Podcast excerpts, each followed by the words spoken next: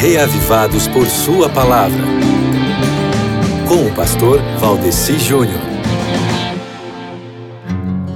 Meu querido amigo ouvinte, a primeira lição de Neemias 12 é a de que Deus deseja que tudo seja feito de modo apropriado. Antes de que grandes obras sejam realizadas, é necessária a eleição de pessoas consagradas. É o que nós aprendemos aqui de Neemias capítulo 12, versos 1 a 26. Agora, nos versos 27 a 29, nós aprendemos que Deus se interessa em conduzir-nos na prática da adoração e faz questão de dar instruções para o culto, pois o louvor no templo deve ser belo e bem executado.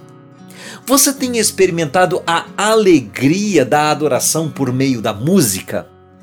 Na leitura bíblica, nós aprendemos que os músicos profissionais são uma ideia divina para nos levar a essa experiência, sabia? Seguindo adiante, aqui no verso 30 do texto bíblico de hoje, é mencionado que os sacerdotes e os levitas se purificaram. O templo e seus rituais eram componentes cruciais da religião do Israel antigo.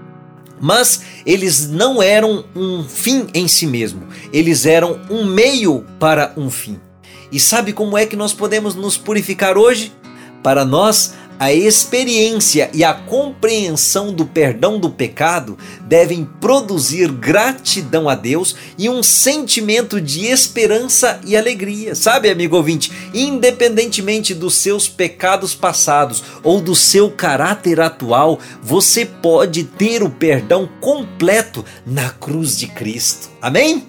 Glória a Deus por isso. E aí você pode celebrar em agradecimento, como segue aqui a narrativa de Neemias 12 na terra e no céu, a música faz parte da experiência da adoração. Então, ainda hoje, recebendo a salvação, leia a Bíblia aprendendo de Deus e glorifique a Deus cantando louvores a Ele ao você terminar de fazer a sua leitura bíblica do dia em Neemias capítulo 12.